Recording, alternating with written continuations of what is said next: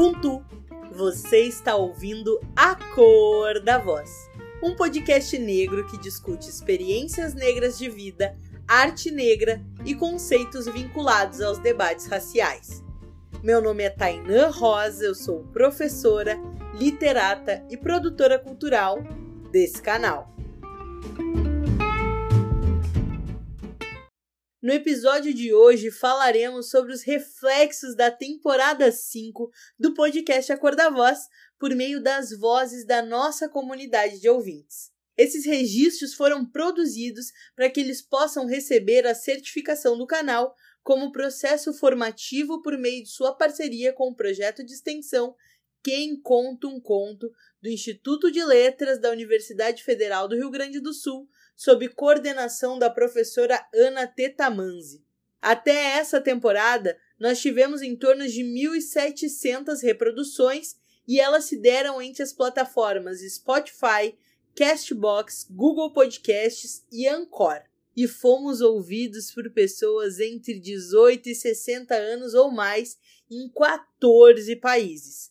São eles: Brasil, Colômbia, Estados Unidos, República Dominicana, Alemanha, Argentina, Singapura, Canadá, Holanda, Itália, Reino Unido, Espanha, Chile e Portugal. Deu até para cansar agora.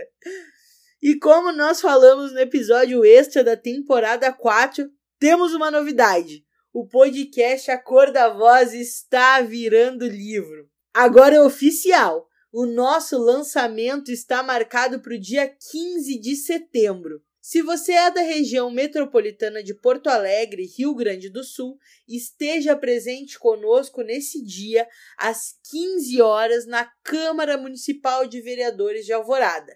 Já se você está em outros lugares do Brasil ou do mundo, acompanhe o nosso lançamento online no arroba Rosa Inventadeira às 20 horas, horário de Brasília, e com interpretação em Libras, hein? Nesse primeiro momento, todas as escolas da rede municipal de Alvorada receberão 15 exemplares do nosso livro inédito para que desenvolvam uma formação afrocentrada e antirracista com suas turmas. Além disso, o livro será disponibilizado gratuitamente em versão e-book nas nossas plataformas digitais aqui do podcast A Cor da Voz. E é sempre bom lembrar, são vocês que ampliam esse espaço. Por isso, sigam compartilhando os episódios em todas as suas redes sociais e nos sigam em arroba Tainã Produção Cultural e arroba Tainã Rosa Inventadeira.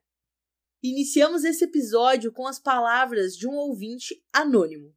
Abre aspas. Me coloco no texto desde já como estudante de graduação do curso de letras na URGS, professor em formação, cotista de renda socioeconômica e homem gay branco. Acho importante ressaltar de que lugar eu falo, pois isso se reflete na minha escrita. No primeiro episódio, Tainã traz a seguinte citação de um trabalho da professora Petronília Gonçalves sobre ações afirmativas na UFSCar. Numa universidade pública, tem que ser representados na comunidade acadêmica todos os grupos sociais e étnico-raciais que compõem a sociedade.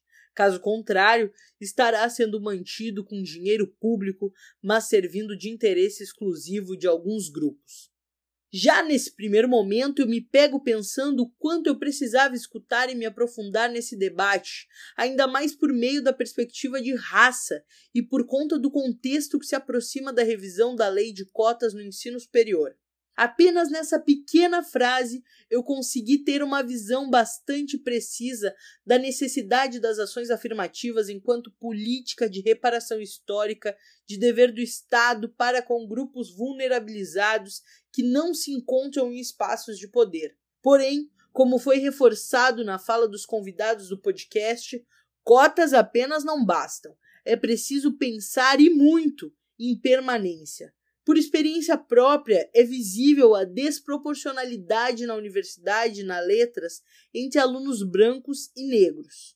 Ainda temos muito a avançar e a fala do meu colega da letras, Wellington, exemplifica bastante essa questão. Ele fez uma ligação bastante forte com a sua vivência na universidade e sua luta por melhores condições para aqueles e aquelas que virão depois dele, de modo a cada vez mais avançar na equidade racial dentro da academia. Fiquei muito feliz quando soube que o projeto de pôr em prática cotas raciais no PPG da Letras saiu de fato do papel e agora é uma realidade. Vitória conquistada principalmente pelos discentes negros e negras do curso. O podcast faz algo muito especial quando traz quatro episódios que, em toda fala e conceitos abarcados, mostram como as coisas estão conectadas. Para que mais homens e mulheres, jovens e ou membros da comunidade LGBTQIA, negros e negras, façam parte da academia ou de qualquer outro espaço de poder econômico, intelectual, jurídico, político, etc., se faz necessária uma luta constante pelo desenvolvimento e aperfeiçoamento de políticas públicas que deem conta de diminuir e reparar o que o racismo estrutural, o machismo e a LGBTQIA mais fobia enraizadas na história do Brasil fez e faz com as não brancos e brancas e ou que não se enquadram do sistema heteronormativo. Esse avanço para uma sociedade verdadeiramente pautada no respeito à diversidade, com políticas que olhem para todos, só irá acontecer por meio de um aumento na representatividade de grupos socialmente vulnerabilizados e, por conseguinte, por uma construção política coletiva com outra visão de sociedade. Ficou muito evidente ao longo da fala dos convidados no podcast que o que temos hoje ainda é um projeto de sociedade pautado na necropolítica, no genocídio cultural, no epistemicídio e na segregação das minorias sociais. Gosto do encerramento da temporada quando as convidadas Daiane e Morgana convergem no que concerne a necessidade da organização popular e do investimento principalmente na cultura e na educação para termos cada vez mais pessoas cientes de que somos sujeitos políticos e, apesar de nos negarem, temos direitos e, portanto, vamos reivindicar cada vez mais o que é nosso. Fecha aspas. Gente, fico muito feliz com a fala do nosso ouvinte de se colocar como homem branco gay diante dos conhecimentos que nós compartilhamos aqui no canal. Ele se põe como aliado ao mesmo tempo em que compreende o protagonismo dos diferentes sujeitos em nossas lutas, sejamos negros ou LGBTQIA, por exemplo. A cor da voz é é um espaço negro, indígena, periférico, plural e democrático. Continuem compartilhando as nossas produções para que ainda mais pessoas consigam refletir sobre a sociedade e transformá-la em Ubuntu. Vale ressaltar sobre as ações afirmativas na letra URGS.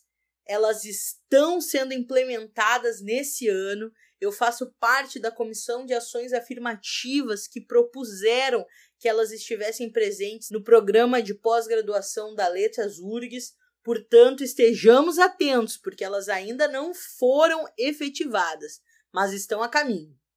Além disso, eu tenho que ressaltar que esse ouvinte sugeriu as pautas de racismo ambiental e literatura negra em sua avaliação, os quais já foram debatidos nas temporadas 3 e 4 aqui do canal. Então vale o alerta. Deem uma olhadinha nos nossos episódios anteriores, tem muita coisa bacana por aqui.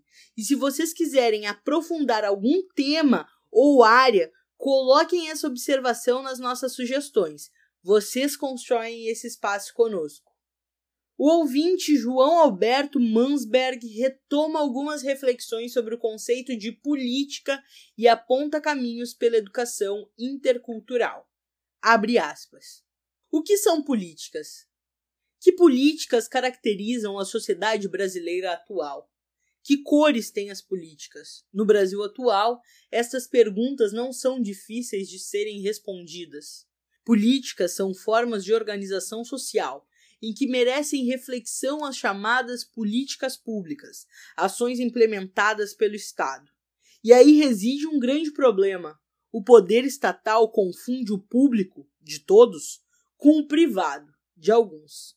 Em efeito, as condições de vida e as oportunidades de vida digna não são iguais para todos. As políticas têm cores. Historicamente, Há os que podem e os que não podem, os que têm acesso a todos os bens e os que carecem de bens essenciais, o que se expressa nas desigualdades de toda a ordem. É assim que brancos, homens héteros, patriarcas, cristãos, inicialmente católicos, hoje evangélicos, prevalecem sobre negros e pardos, não brancos. Mulheres, pessoas homoafetivas, adeptos de outras religiões, consideradas heresias. Trata-se de herança da modernidade e seu colonialismo, situação hoje manifestada na colonialidade.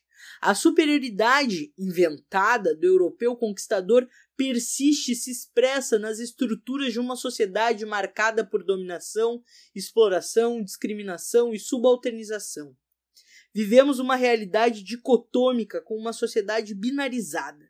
Fundamentalmente, em síntese, há políticas para brancos e políticas para não brancos, notadamente negros. Isto é, há políticas brancas e políticas negras. Nesse cenário emergem algumas ações afirmativas, políticas públicas que tentam mitigar as desigualdades sociais. Dentre essas, destacam-se as ações afirmativas, como as ditas cotas para, nas palavras de políticos, minorias, ou seja, para negros indígenas numa tentativa de reparação das injustiças cometidas contra esses povos subalternizados e escravizados, hoje marginalizados. Não obstante, a negritude em especial e movimentos de povos originários têm mostrado resistência, insurgência e resistência. A representatividade negra tem conquistado espaços importantes no cenário político em sentido amplo. A política paulatinamente ganha outras cores, percebe-se a decolonialidade em marcha. É na perspectiva da decolonialidade que se vislumbra o ressoar de vozes outras, vozes que surgem dos gemidos e dos gritos da escravidão para a libertação, que com uma educação intercultural descolonizadora se consiga superar o individualismo, os velhos discursos, as estruturas e sistemas excludentes e as posturas discriminatórias, possibilitando convivência de sociedades plurais e o questionamento de discursos hegemônicos, padronizações e binarismos. Educação intercultural, sim, formando sujeitos capazes de compreender, intervir e transformar a realidade na busca de um mundo outro possível, viável, necessário, um mundo de vida boa, digna e justa para todos. Reafirma-se. Vozes ouvidas, vozes multicoloridas numa sinfonia polifônica pluriversal. Fecha aspas. João, uma possibilidade de promover uma educação intercultural para a formação dos nossos professores, da educação básica ao ensino superior e descolonizar esses conhecimentos, é o podcast Acordar Voz. Portanto, utilizem muito os nossos materiais em áudio e aproveitem também que agora estaremos em livro a partir de 15 de setembro e nos referenciem nos seus trabalhos. Somente através da legitimação dos nossos conhecimentos poderemos atuar em todas as esferas sociais. Trago também a reflexão de outro ouvinte anônimo. Abre aspas. Dos muitos conceitos trabalhados nessa temporada do podcast A Cor da Voz, acredito que o que me chamou mais atenção pela onipresença na fala de todos os convidados, explícita ou implicitamente, foi o de política entendida como as formas como podemos nos organizar socialmente e desenvolver ações a partir de certos pressupostos com o fim de atingir determinados objetivos. Seja na fala de um representante discente da URGS, como Wellington Luan Porto, de vereadoras do município de Porto Alegre, como Bruna Rodrigues e Dayana Santos, ou de um professor do ensino público estadual, como Tiago Rodrigues, a necessidade da superação de um modelo de ação individual que mitiga, mas não resolve os problemas enfrentados por minorias em diferentes espaços, por uma solução baseada em políticas públicas direcionada para esses públicos, esteve sempre presente. Assim, a diferenciação entre política de ações afirmativas e a simples adoção de cotas, por exemplo, conforme detalhada no primeiro episódio da temporada, é crucial para a compreensão dos desafios ainda enfrentados para uma efetiva representatividade de negros e negras nas universidades públicas do Brasil. As lacunas da formação dos professores, ressaltadas por Tiago Rodrigues, são uma discussão fruto da inserção de um novo público nas universidades brasileiras, que hoje chama atenção para as dificuldades de adaptação do currículo e do conteúdo programático desses espaços para que haja formação mais efetiva dos futuros professores a respeito da história africana e diaspórica, uma formação que seja menos calcada em padrões eurocêntricos. Atualmente, tais discussões ainda dependem de estudos e ações individuais de pesquisadores em cursos de pós-graduações, uma ampliação de conteúdos e perspectivas que, embora animadora, ainda é muito limitada. Desafios muito semelhantes foram expostos por Wellington em sua fala, em que detalha as dificuldades que ele enfrenta a fim de reformar o currículo do curso de graduação em letras da URGS, a fim de que tal formação contemple referências mais representativas das contribuições da população negra.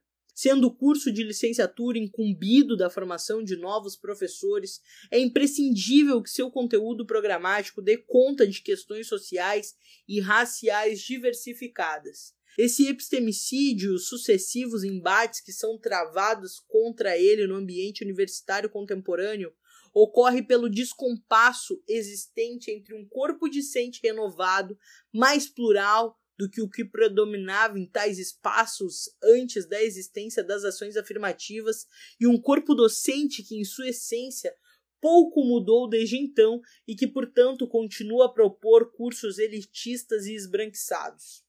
Quanto ao tema do encarceramento da população negra, cabe ressaltar aspectos importantes apontados pelas convidadas Paula Nunes e Dina Alves, em que se evidencia a relação de causalidade entre a aprovação de determinados marcos legais, como a lei antidrogas, e seus efeitos nocivos para a população negra. Muitas jovens negras antes não criminalizadas são hoje consideradas traficantes, tendo sua pena agravada mulheres estas que não são traficantes, mas que mesmo assim são criminalizadas como tais. A lei, portanto, funciona como um dispositivo usado pelo governo para encarcerar e matar, nas incursões pelas comunidades periféricas, homens e mulheres negros e negras. Mais uma vez, fica demonstrado que a luta que ocorre no âmbito político, dessa vez no poder legislativo, tem efeito direto na rotina de determinadas populações historicamente discriminadas. Dessa forma, chama atenção a proposição da vereadora Paula Nunes acerca do envolvimento do legislativo municipal e não apenas a nível estadual ou federal em discussões sobre segurança pública, no sentido de superarmos um modelo de assistência baseado em ações individuais mantidos geralmente por entidades comunitárias e privadas de menor porte. É necessário que se estabeleçam políticas públicas especialmente pensadas para lidar com tais problemas. Diana Santos e Morgana Alves ambas representantes da comunidade LGBTQIA, também expõem as limitações que atuações esparsas apresentam para suprir as demandas de dignidade, segurança, saúde, emprego e existência desse público. Em especial, chama atenção às dificuldades impostas pela bancada conservadora do Legislativo Municipal à atuação da vereadora Dayana, que faz parte da bancada LGBTQIA, da Câmara de Vereadores de Porto Alegre, a qual tem enfrentado muita resistência para dialogar com outros segmentos ali representados. É possível observar, portanto, que, embora temas distintos tenham sido discutidos, há tramas que interligam a eles todos, e o que parece ser consenso no relato dos convidados é que a superação da discriminação e da desigualdade estruturais hoje estabelecidas exige o desenvolvimento de políticas públicas especificamente pensadas para isso. Ciente das limitações desse relato para lidar com um conjunto tão amplo de temas, cada um de uma complexidade inegável, gostaria de ressaltar a importância da existência de iniciativas como a do podcast A Cor da Voz para o oferecimento de um espaço qualificado para debates tão relevantes para o presente e o futuro de nossa sociedade. Fecha aspas. Ouvinte, Nós ficamos muito felizes com a valorização de todos vocês. E confirmando a tua suspeita, sim, essa temporada foi pensada para tratarmos sobre o conceito de política, mais especificamente o tema geral, gestão pública. Em todas as nossas temporadas há um fio condutor que rege os nossos debates. E já adianto, na próxima temporada, temporada 6, falaremos sobre empreendedorismo. Fiquem conectados. E encerro aqui com um poema autoral. Rua. O efêmero. Dois sorrisos preenchendo a esquina. O farfalhar das árvores ao vento. Meias luzes de pôr do sol. Um porto alegre. Vozes longínquas incham oceanos e transbordam a harmonia de instantes, reduzem ao nada ofuscante silêncio. Cachorros vagantes, trovoadas, terras ululantes. O renascer. E assim seguiremos. Muito obrigado, ouvintes, pela escuta.